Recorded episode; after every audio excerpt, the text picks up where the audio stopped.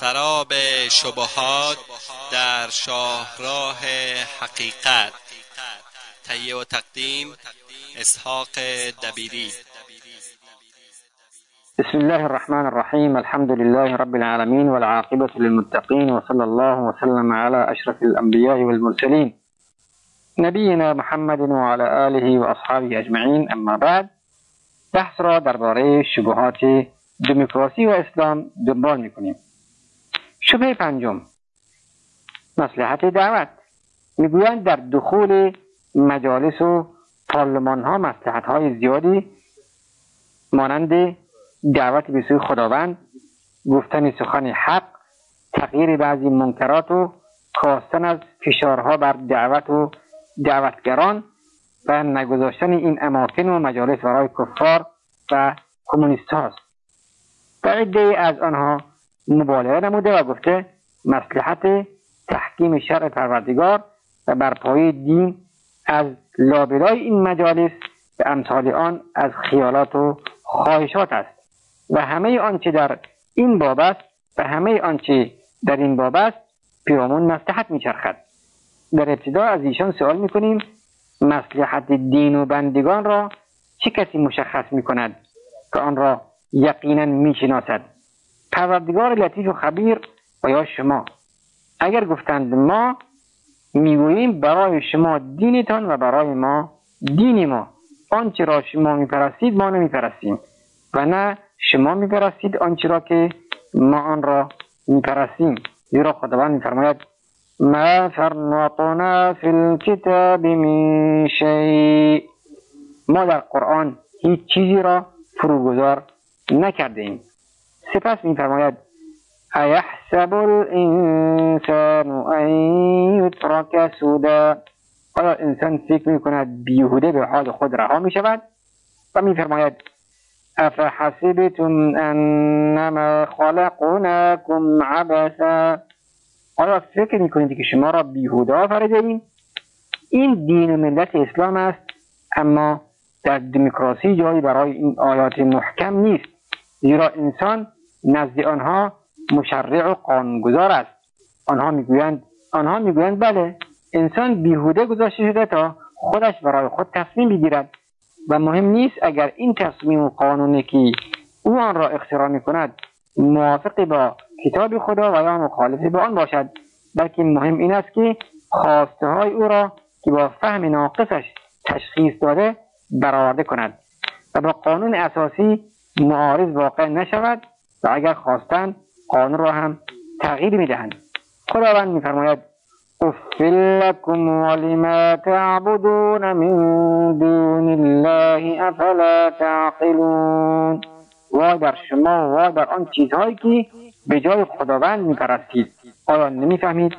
اگر گفتند خداوند به تنهاییش حدود را تعیین می کند و مصلحتها را تقدیر می نماید زیرا خلق را آفریده است و به مصلحتهایشان آگاهتر است به آنها می‌گوییم درست است. زیرا خداوند میفرماید الا یعلم من خلق وهو اللطیف الخبیر. آیا نمی‌داند ذاتی که آفرید و او باریکبین و آگاه است؟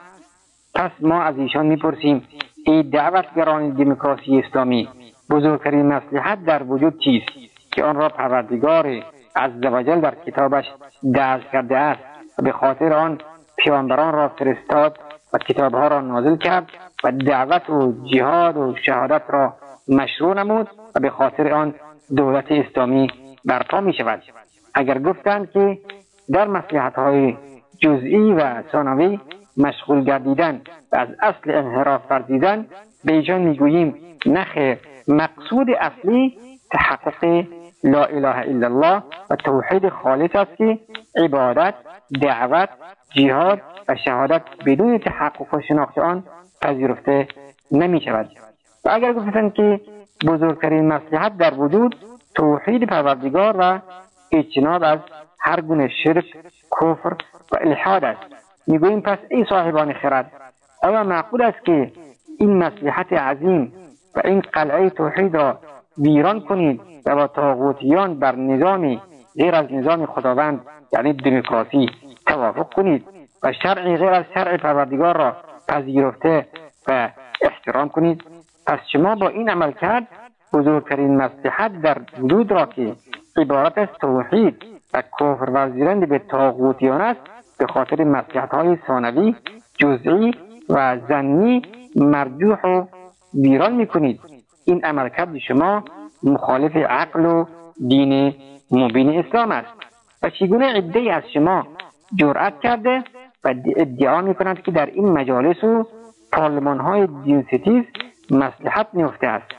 سپس این کدام دعوت و کدام حق است که شما مدعی هستید آن را در این مجالس دینستیز بعد از اینکه اصل دعوت اسلامی و محور آن را رها کردید اظهار می‌کنید؟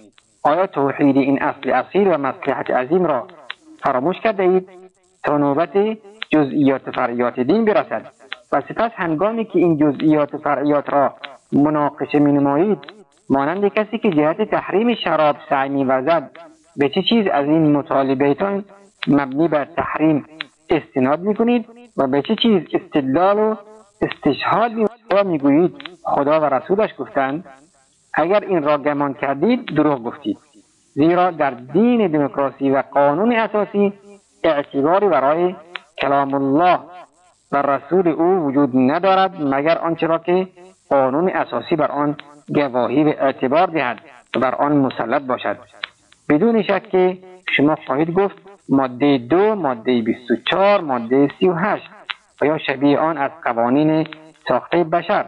پس آیا بعد از این گمراهی دلالت دیگری هست که فرموده خدا و سنت رسول الله صلی الله علیه و آله و سلم را رها کنید و به دنبال ماده چند و قوانین چند ساخته دست بشر باشید و آیا کسی که این راه را میپیماید عقیده دین و توحیدی برای او باقی میماند؟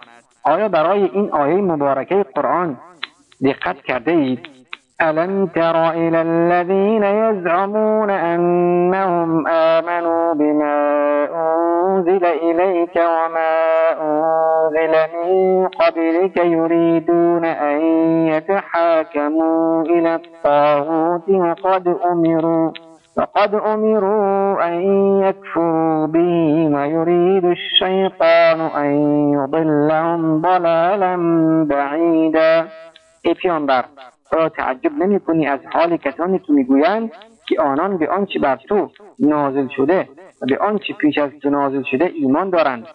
ولی در هنگام اختلاف می‌خواهند داوری را پیش تاغوت ببرند و حکم آن را به جای حکم خداوند بپذیرند به حال آنکه به آنها فرمان داده شده است که به تاغوت ایمان نداشته باشند و شیطان می‌خواهد که ایشان را بسی گمراه کند. جواب بدهید ای داعیان دموکراسی اسلامی ای اهل مسلحت ای کسانی که برای حکم به ما انزل الله اشک میریزید. آیا بر پای حکم به ما انزل الله را از این راه خواهانید؟ آیا نمی‌دانید که این راه راه گمراهی و انحراف است؟ و اگر فرزند خواسته شما بعد از بحث و جدال در پارلمان متحقق گردد هرگز حکم پروردگار نیست بلکه حکم قانون اساسی و ملت است. و حکم پروردگار به جز گردن نهادن به کلام خداوند و پذیرفتن شریعت با سینه فراخ بدون چون و چرا و بندگی او نمی باشد اما هنگامی که این گردن نهادن به وسیله نظام دموکراسی قانون اساسی و حکم ملت انجام پذیرفت این حکم تاغوت است ولو در آن وقت اموری با حکم خداوند توافق کند. خداوند میفرماید این الحکم الا لله. فرمان روایی نیست مگر برای خداوند. و نفرمود فرمان روایی نیست مگر مردم را. و میفرماید و ان احکم بینهم بما انزل الله.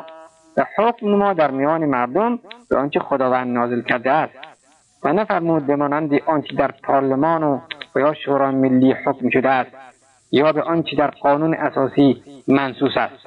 پس شما کجا می روید فأین تذهبون إن هو إلا ذكر للعالمين لمن شاء منكم أن يستقيم. پس کجا می روید این قرآن جز پند اندرز برای جهانیان نیست. برای کسانی از شما که بخواهد راه راست را در پیش گیرد. آیا همچنان در خواب و گمراهی قدیمتان هستید. آیا سرهای خیش را در برف فرو می‌برید؟ آیا تجارب امثال خیش را در دور و پیشتان نمی‌بینید؟ آیا به یقین نرسیدید که این بازیچه کفری سرگرمی زیانآور و انحراف شرکی و راه مسدود است؟ آیا ندانستید که این مجالس بازیچه دست تاغوت است و هر وقتی خواسته باشد آن را باز می کند و میبندد؟ و منحل می سازد و هرگز قانونی گذاشته نمی شود تا اینکه تاغوت بر آن موافقت نکند و سپس آن را تصدیق ننماید. پس چرا بر این نظام کفری و به این ذلت آشکار پافشاری می‌کنید پس این همه داد و فریاد برمیآورید و می‌گویید چگونه این مجالس را برای کمونیستها و نصارا و غیره دشمنان دین بگذاریم وای بر شما. خداوند میفرماید ولا يحزنك الذين يسارعون في الكفر إنهم لن يضروا الله شيئا يريد الله ألا يجعل لهم حظا في الآخرة ولهم عذاب عظيم.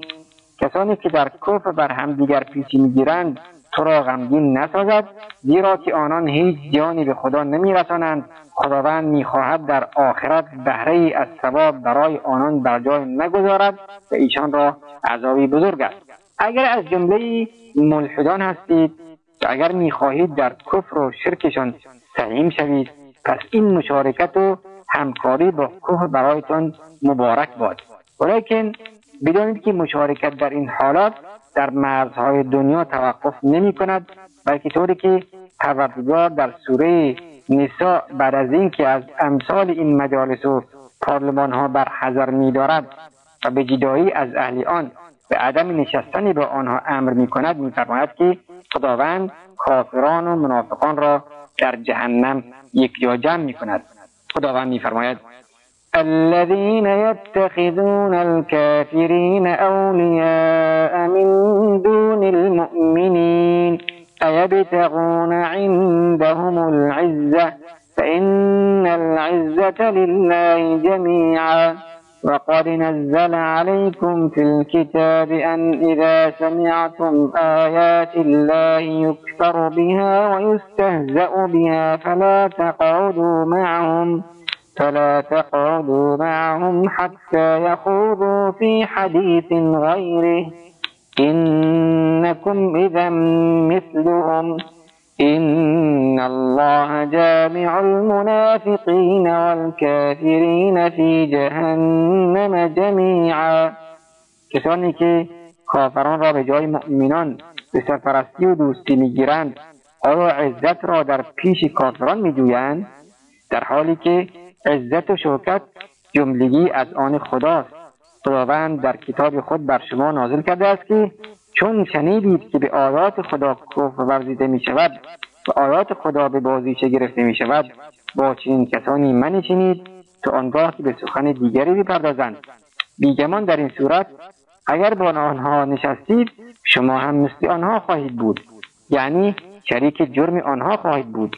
شک نیست که خداوند کافران و منافقان را در دوزخ جمع می آورد آیا بعد از این هم یقین نکردید که شرکت در مجالس و پارلمان ها کمک و زمینه سازی برای تسلط کامل کفار بر کشور اسلامی است؟ آیا نفهمیدید که دموکراسی در تضاد با اسلام و عقیده توحید است؟ پس چرا به سوی آن میشتابید آن را برای آنها بگذارید آری برای آنها بگذارید و از آن اجتناب کنید. خود راه دعوت و جهاد و امر به معروف و نهی از منکر را پیش گیرید. اگر می‌خواهید که در دوزخ هم با آنها یک جا نباشید آن مجالس کفری را برای آنها ترک نمایید و پیروی ملت ابراهیم کنید و چنان بگویید که یوسف علیه السلام فرمود إني تركت ملة قوم لا يؤمنون بالله وهم بالآخرة هم كافرون واتبعت ملة آبائي إبراهيم وإسحاق ويعقوب. ما كان لنا أن نشرك بالله من شيء. ذلك من فضل الله علينا وعلى الناس ولكن أكثر الناس لا يشكرون. بیگمان من ترک کردم ملت قومی که ایمان نمی آورند به خدا و ایشان به آخرت کافرند و پیروی کردن ملت پدران خود ابراهیم و اسحاق و ابراهیم را. نسازد که چیزی را شریک خدا مقرر کنیم. این از فضل خدا بر ما بر مردم لیکن بیشتر مردم شکر نمی کنند ای قوم از این همه خاری و ذلت نمی شرمید با دینتان تمسخر می کنند قرآنتان را مسخره می کنند به ناموستان تجاوز می کنند آیا تجاوز به کودکان و زنان و پیرمردان جزء قانون دموکراسی است؟ آیا ظلم و وحشت و رفتار ضد انسانی با زندانیان مظلوم و بیگناه جزء اساسات دموکراسی است؟ حتی خودتان را در داخل این مجالس دشنام می‌دهند و به حیثیت و آبرویتان تجاوز می‌کنند. باز هم از تاغوت و مجالسش اجتناب نمی کنید و از آن بیداری نمی جویید و به تبل آنها می رقصید و به آن کفر نمی ورزید آیا نمی دانید که خداوند می فرماید ولقد بعثنا في كل أمة رسولا أن اعبدوا الله واجتنبوا الطاغوت فمنهم من هدى الله ومنهم من حقت عليه الضلاله. ما میان هر امتی پیامبری را فرستادیم که خدا را بپرستید و از تاغوت یعنی شیطان بوتان ستمگران مشرکان و غیره دوری کنید. خداوند گروهی از مردم را هدایت کرد و گروهی از آنان گمراهی بر آنان واجب گردید. برادران و خواهران مسلمان اسلام دینی است که انسانها را از بندگی انسان ذلت و خاری گمراهی و ضلالت رهایی میبخشد و به آنها میآموزد که بگویند ایاک نعبد و ایاک نستعین تنها تو را میپرستیم و تنها از تو یاری میطلبیم. و خداوند با خارج نمودن تشریع یا قانونگذاری از دست بشر به قرار دادن آن در اختیار ذات زلجلال خود به انسانها آزادی حقیقی را بخشید زیرا در سایه اسلام دیگر انسانی حق ندارد به انسانی زور بگوید و یا او را مطیع برنامه ها و قوانین ساخته خود گرداند بلکه همه انسان ها مطیع شریعت و قوانین الهی هستند زیرا حاکم حقیقی و معبود بر حق الله می باشد و قانونگذاری از خصایص و ویژگی های ذات متعال اوست. پس هیچ انسانی حق ندارد که در این امر انسانی یا مجلسی یا شورای یا پارلمانی را با خداوند شریک گرداند. زیرا سبب همه بدبختی های انسان ها همین روگرداندن از دین حق و توسل به قوانین و افکار بشری می باشد بشری که حتی اختیار شخص خود را ندارد و خودش نفع یا ضرری برساند اما خداوند به احوال و فطرت همه انسانها آگاه می باشد و راه سعادت و شقاوت انسانها را می‌داند. آیا رویگردانی از این خالق و پروردگار حکیم و دانا بدبختی و گمراهی نیست؟ حال که با دلایلی از قرآن و سنت و عقل سلیم تضاد دموکراسی و اسلام را بیان نمودیم از داعیان دموکراسی اسلامی بود می‌پرسیم که چه احتیاجی دارید که مردم را به دموکراسی اسلامی دعوت می‌کنید. آیا می‌گویید که آنچه در دموکراسی وجود دارد در اسلام نیز می باشد پس چرا مردم را به اسلام خالص دعوت نمی کنید و اگر می‌گویید که نظام اسلامی ناقص است و احتیاج به این دارد که یا دموکراسی آن را کامل نماید پس این حرف شما کفر آشکار و مخالف آیات قرآن و سنت رسول الله صلی الله علیه و آله و سلم می باشد زیرا دین اسلام دین کامل و شامل است و هیچ نقصی در آن وجود ندارد. اما اگر ایمان کامل به خدا و رسول خدا صلی الله علیه و آله و وسلم دارید بدانید که اسلام دین و دولت عقیده و جهاد اخلاق و فضایل سیاست و معاملات می باشد و همه ابعاد زندگی را در بر می گیرد و بدانید که آنچه از خوبی ها که به نظر شما در دموکراسی وجود دارد بهتر و کاملتر از آن در اسلام وجود دارد. پس لازم است که به جای سرگردان گشتن در وادی گمراهی و زلالت به دین خود برگردید و آن را در عمل پیاده نمایید تا الله سبحانه و تعالی نیز ما را در این هدف مقدس یاری دهد. یا ایها الذین آمنوا ان تنصروا الله ینصركم و یثبت اقدامکم ای مؤمنان اگر دین خدا را یاری کنید خدا شما را یاری می کند بر دشمنان پیروزتان می کند گامهایتان را استوار می گرداند عزیز وقتی برنامه ما تا همینجا به پایان می تا هفته آینده شما را به خداوند بزرگ می سپاریم والله أعلم.